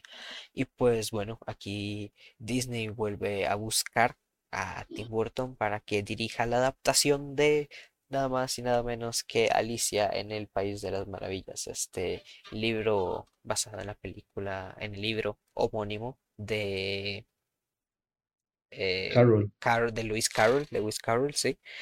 Eh, que bueno, no voy a mentir, es una buena adaptación de Alicia. Yo creo que, bueno, no sé si es A mí me gusta, la película Sí, me la gusta. película es bastante decente, como una película de aventura se disfruta, pero también aquí es donde se nota, creo yo, la comple cómo arrasan completamente con la libertad creativa de Tim Burton. Y bueno, esto comienza a ser una película más eh, que intenta, que intenta ser más taquillera que otra cosa, que más No, y lo logra, y lo logra porque, porque en realidad, si no me equivoco, es la película más taquillera de Tim Burton porque recaudó 334.2 millones de dólares. O sea, es demasiada plata, Sí, pero como, y demasiada. como vos decís, pues es algo que, que por el solo el nombre del libro, porque bueno, ya se conocía también por la película original de, de Disney, la animada, eh, pues tenía que llegar a cierto público, tal vez que bueno, limitaba a, tan, a cierto tanto la, la libertad creativa de- del propio director, y, y bueno, aparte de que sabemos que es Disney, y ya, ya Y para el siento que mucha 2007 gente, Disney estaba eh, ahí, ahí, ahí.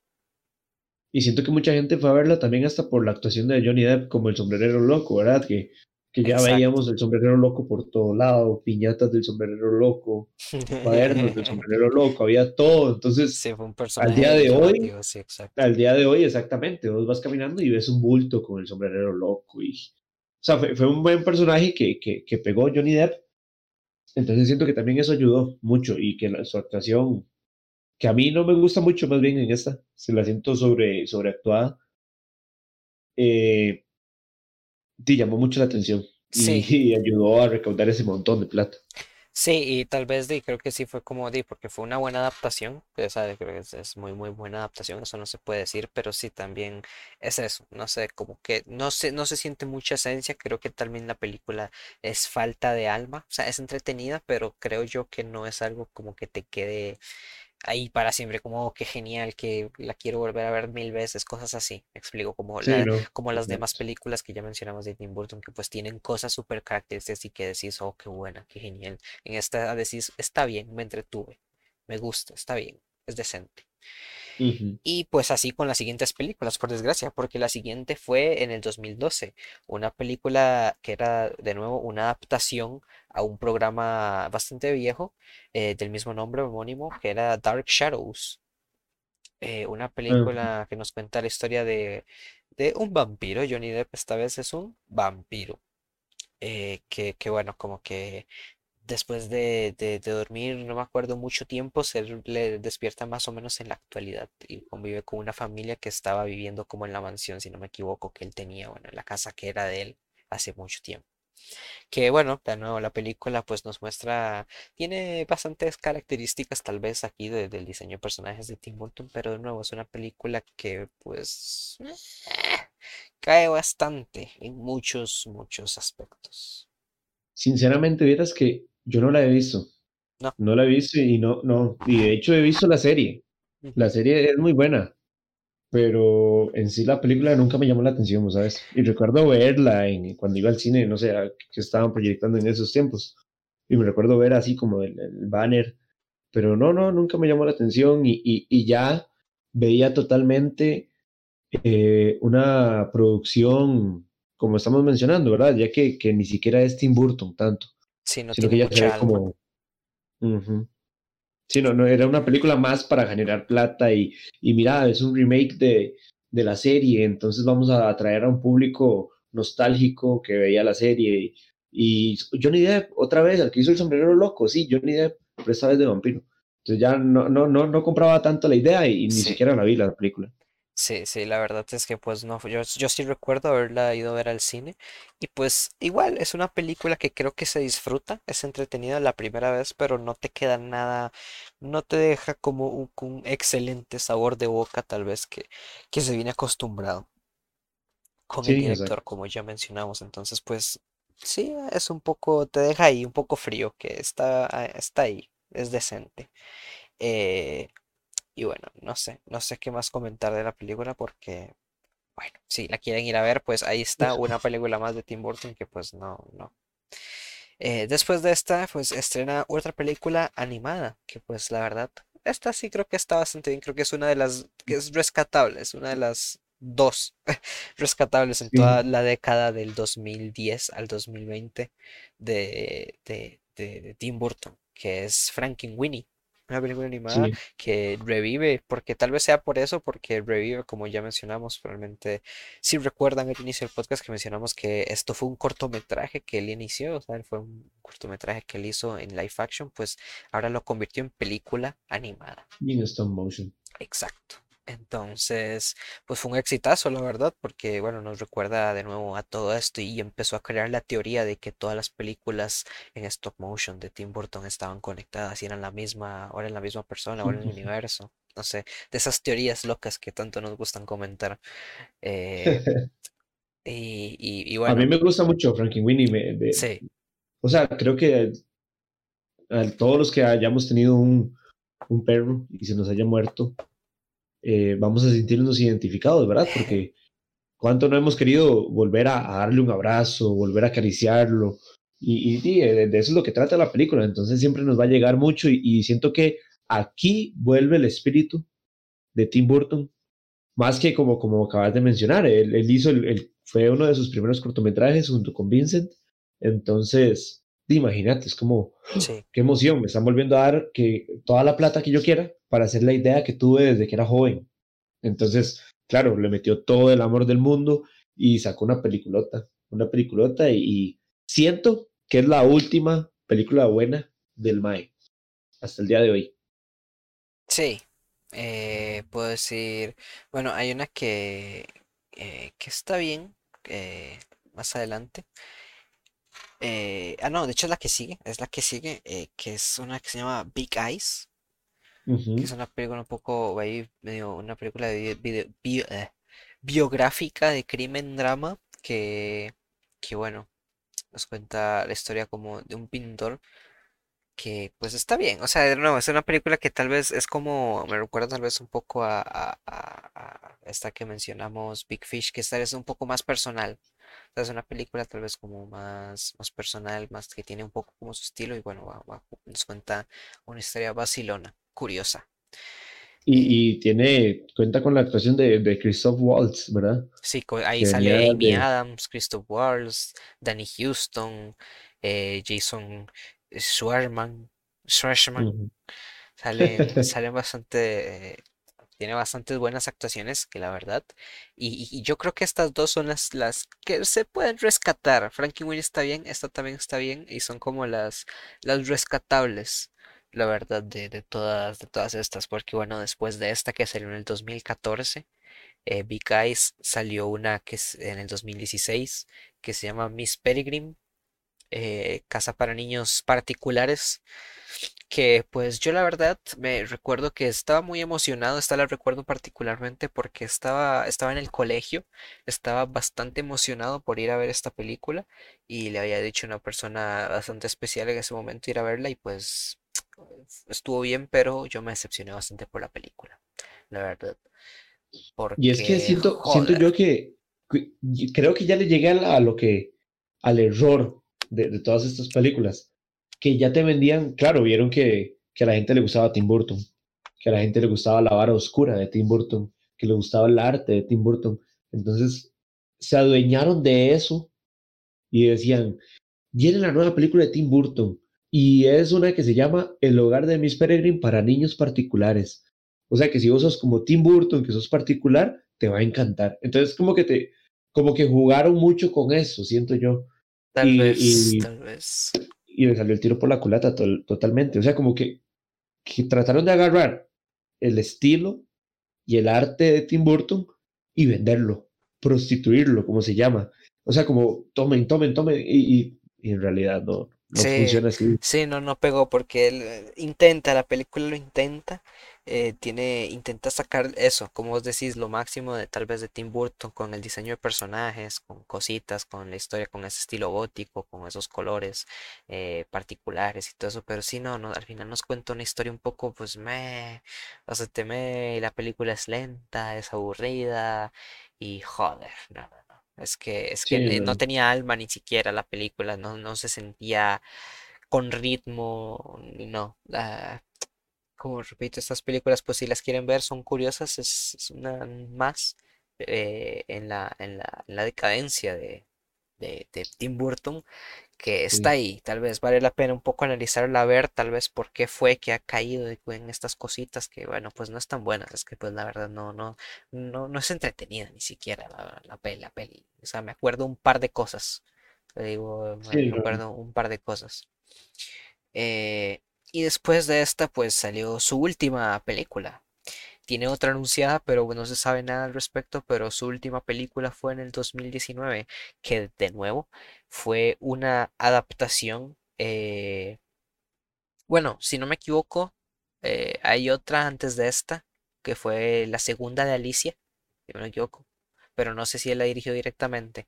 Fue No, no, eh, fue, fue Sí, producida fue producida así, pero él no la dirigió eh, y también directamente es ahí. bien mala, Sí, y también es también es mal. bien Bueno, mala. la, la primera es, es decente, pero esta es malísima. O sea, la primera, la, como digo, la primera de, de Alicia es buena, es una buena adaptación, pero es que esta es mala. Coge, pues, el segundo libro, el segundo de, o el segundo o el tercero de Alicia. Bueno, creo que es el segundo de, bueno, entre- a través del espejo, el segundo libro de, de Lewis Carroll. Pero sí, no, joder, esta película es bastante mala. Esta sí, película que peca. Es producida, no dirigida por Tim. Burton, pero sí es bastante, bastante mala como secuela y como película. También no tiene alma, es que es eso. No tienen alma estas O películas. sea, es una película más que sale para, para generar plata y, Exacto. y de, imagínate, la primera les, ¿cuánto te dije? 330 y algo de millones. De hecho, esta solo recaudó 77. O Sí, sea, una gran diferencia, no sí. sé, sí, exactamente. Y, y bueno, en el 2019, como dijimos, sacó su última película que de nuevo iba a ser una adaptación de un, un cuento original y una película también hecha por Disney primeramente, en animación que este iba a ser Dumbo.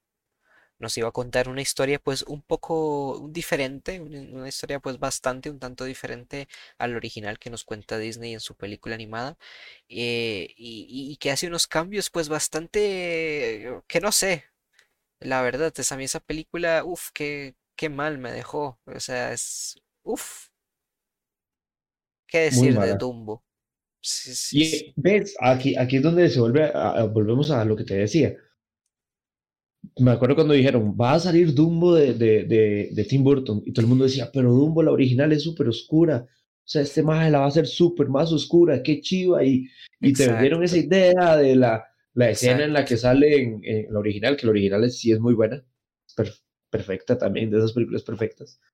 La escena en la que salen los elefantes y es como toda psicodélica a mí me daba miedo esa escena de niño, de muy a todo el mundo, Sí, a todo sí, el mundo. sí. Entonces, todo el mundo se imaginaba esa escena ahora dirigida por Tim Burton, el que hace las películas raras. Entonces, Sí. entonces Y que aparte de que nos estaban vendiendo pues un super elencazo, como Colin Farrell, Michael Keaton, Danny DeVito, Eva Green, Alan Bermick, un elenco también que, que vos decías, de, aquí tiene que salir algo bueno mínimo, o sea, es que no, no hay, no hay de dónde, y pues Lo único que me gustó de la película es que dentro de la película hay como una crítica implícita al mismo Disney, sí, que, que es a, a Michael, al personaje de Michael Keaton, que es el que como el, que el descubre a Dumbo y lo explota. Ajá. circo, sí, Que de hecho lo hacen ver como si fuera Walt Disney. Entonces eso me, me, me gusta, porque es una crítica como implícita, digámosle por ahí. Pero aún así la película, o sea, es, es mala, sí, la verdad, sí, sí. Es que no, es lenta, la, la- la historia cambia, tiene unos, eh, o sea, es bastante diferente al original, pero eso no es lo malo, sino es que lo malo es que no tiene sentido, o sea, es bastante mala los cambios que hace. Y a lo- los niños, la verdad es que son bastante molestos en esa película, los dos chiquillos que salen. Total, total. Eh, no, no, no, no, no, no, no. La verdad es que bastante mal nos, nos, nos ha tenido en esta última década Tim Burton y, y nos tiene prometido eh, su, su siguiente película, nos tiene prometida que va a ser Beetlejuice 2, una secuela de Beetlejuice. Así que pues quién sabe. Ya, ya yo no, no sé si alguien esperará algo. ¿Será que es la redención? Y es una nueva década de, de trabajo, entonces empieza distinto. Quién sabe, tal vez, no sé, porque desde hace que tiempo, desde hace, desde el 2016 o antes se tenía rumorado, ya se sabía que él quería hacer la segunda parte de Beetlejuice. Y en teoría sale Michael Entonces, Keaton, de sí, en nuevo, como teoría va a repetir, pero bueno, joder, no sé, porque Michael Keaton también ya tiene su edad, ¿sabes? Claro, claro, Eh, total, total. entonces, pues ya veremos qué, qué, qué nos depara, si es que al final existe esta película. Pero ¿Sabes sí, cuáles eran unas de las películas que, que, que pudo, pudo haber dirigido, uh, pero, pero no, no, no llegó a dirigir? espero, Eh, hay tres que me llamaron, much- que me llamaron sí, muchísimo la, te- la atención, que son Jurassic Park. sí. Hubiera sido súper curioso ver eh, a Tim Burton en todo su esplendor y en su época dorada dirigir Jurassic Park. Hubiera sido muy, muy, muy interesante. Está eh, la última, si no me equivoco, yo ya me perdí en, en el hilo de Piratas del Caribe, pero es esta de... Ay, la que sale Javier Bardem, no me acuerdo el nombre. Sí, la última. Eh, Sí, la- Dead los hombres No. Tales. Los muertos no cuentan cuentos. exactamente. Esa iba a ser dirigida por él, pero no, no, no llegaron al acuerdo. Y una que, que a vos te Y, y encanta, la, la leyenda, sí. una que a vos te encanta, que, que casi dirige y que de hecho se ve que bebe mucho de él. O sea, si a vos te, te engañaran y te dijera, "Ah, dirigida por Tim Burton, no es, se puede creer que es The Truman Show. sí. Casi, casi fue dirigida por él. Y de hecho se me parece mucho, no sé, cuando uno ve las casas de Truman Show, se me parece mucho a las casas de Edward Scissorhands, Sí, usa mucho, sí, exacto. La, la- esa paleta de colores que, que se caracteriza, eso iba a decir de Dorsey Scissorhands, que, que, que nos da como que todos esos colores tan vivos, bueno, en, en- realidad son como colores pastel que son bonitos, pero a la vez son apagados, digamos, son colores llamativos, pero son apagados, entonces genera ahí un poquito algo curioso. Y bueno, también quería mencionar algo que curioso que tal vez algunos sepan, algunos no, es que Tim Burton también casi nos entrega, aparte de Batman, nos iba a entregar eh, otra película más oscura eh, y más seria de Superman. Eh, nos iba a entregar una película de Superman protagonizada por nada más y nada menos que Nicolas Cage. Nicolas Cage iba a ser Superman. Si han visto por alguna razón en algún lado fotos de Nicolas Cage con el traje de Superman, eso iba a existir, iba a ser real, hasta que Warner dijo, eh, papito, no, ya, ya, ya fue. Está haciendo mucho Ya loco. fue, sí, sí, sí, se te está yendo Sí, las no, manos no. Nicolas Cage, Superman yendo a terapia. No, no, no, no, no. Superman no va No, no, no. O sea, eh, si Sí, va- no. sí, era, esa era una de las ideas que se barajaba y bueno, Warner la, la desechó. Pero sí era algo Hubiera que, sido que uf, película. hubiera, me ha dado bastante curiosidad, sí, o sea, ver a, a Superman de una manera humanizada al nivel Tim Burton como, como ya hemos dicho. Así que sí, esas, esas cositas y con estas curiosidades son con, con las que vamos finalizando el podcast de, de, de hoy. bastante extenso, bastante cosas que comentar de Tim Burton, la verdad. Pero bueno, ahora les toca a ustedes. Queremos que también nos comenten qué, qué opinan de Tim Burton. eh, Y cómo no, si tiene una filmografía súper extensa, Sí, tiene casi que 20 películas sin contar en las que ha sido productor. exacto, sí, Pero sí, cuéntenos, cuéntenos, ¿qué tal? eh, ¿Qué les parece? ¿Cuál ha sido su, su película favorita? Tiene muchas, Sí, tiene cuál- muchísimas de dónde elegir. Y creo que la mayoría hemos visto, aunque sea una. O sea, tiene 20, 20 películas. Sí, algunas visto, mínimo reconocer algo mínimo, pero sí, algo, algo de Tim Burton tiene que haber muy dentro de ustedes, porque bueno, de personas también, bueno, de nuestra generación crecieron con estas cintas, entonces pues eh, por ahí puede, puede Yo siempre me acuerdo de ver bolsos de, de Jack. Sí, Siempre me acuerdo en el- la escuela ver bolsos de Jack, sí, yo, carteras de Jack, estuches de Jack. Ahora hay de todo de Jack. yo creo que yo era de esos, sí, yo era de esas personas. Entonces, curioso, curioso, sí. Bueno, coméntenos, como dijimos, nos pueden localizar como siempre por Instagram o por Facebook. Les recordamos que actualmente estamos eh, a fecha 19 de enero del 2021. eh, estamos realizando, tenemos activo un sorteo, un giveaway que se va a realizar la próxima semana. Ya, qué rápido, qué rápido, ya tiene una semanita Demasiado rápido, sí. Sí, sí, a mí ya no sé si me está rindiendo que de una vez les informamos que, que la próxima semana, el 27 de enero, el, el podcast del 27 de enero va a ser en directo. Eh, esperemos que todo salga bien y bueno, para anunciar el, el ganador, no solo para eso, eh, vamos a tener una edición especial del podcast, pues eso, como decimos, en directo. Probablemente en Facebook o en Twitch, a no ser que algo raro pase, es- la cosa es que síganos en Instagram y ahí van a tener el link directo eh, para por dónde es que lo vamos a transmitir, eh, si por Facebook o por Twitch, que es una página eh, para hacer streamings. Eh, y bueno, va a ser una edición, como dijimos, especial donde vamos a, a- ustedes primeramente van a poder interactuar directamente, hacernos preguntas y todo eso. Y al final de, del podcast vamos a anunciar el ganador o la ganadora del, del sorteo activo. Así que Y, y, y ha tenido muy buena respuesta, así que muchas gracias por eso. Sí, también, también vale la pena decir que muchas gracias por a, a todos, porque bueno, al- nuestro objetivo eh, es, y ojalá siga así, que era que, que, que, nos, que tener más contacto con ustedes, que todos sean más activos, que nos comentaran cosas, eh, y bueno, esta, esta dinámica pues nos gusta, tal vez después vuelva en, en un futuro, pero sí, más bien, gracias por, por que a ustedes también les está gustando la dinámica. Sí, exacto, exacto. Está, se agradece bastante. Así que coméntenos y, y- y esperamos que, le- que les haya gustado este podcast. Sí, muchísimas gracias, de acuerdo. Nos pueden enviar mensajes por Instagram, por Facebook, por Anchor, nos pueden enviar mensajes de voz y, y los podemos escuchar también en directo en la próxima semana o lo que sea. Vamos a estar en contacto de nuevo. Muchísimas gracias por escucharnos en este podcast. Yo soy Connor. Y yo soy Giovanni, nos vemos la próxima semana. Tengan muchísimas noches, tardes, mañanas, lo que sea. Buena vida. Hasta luego.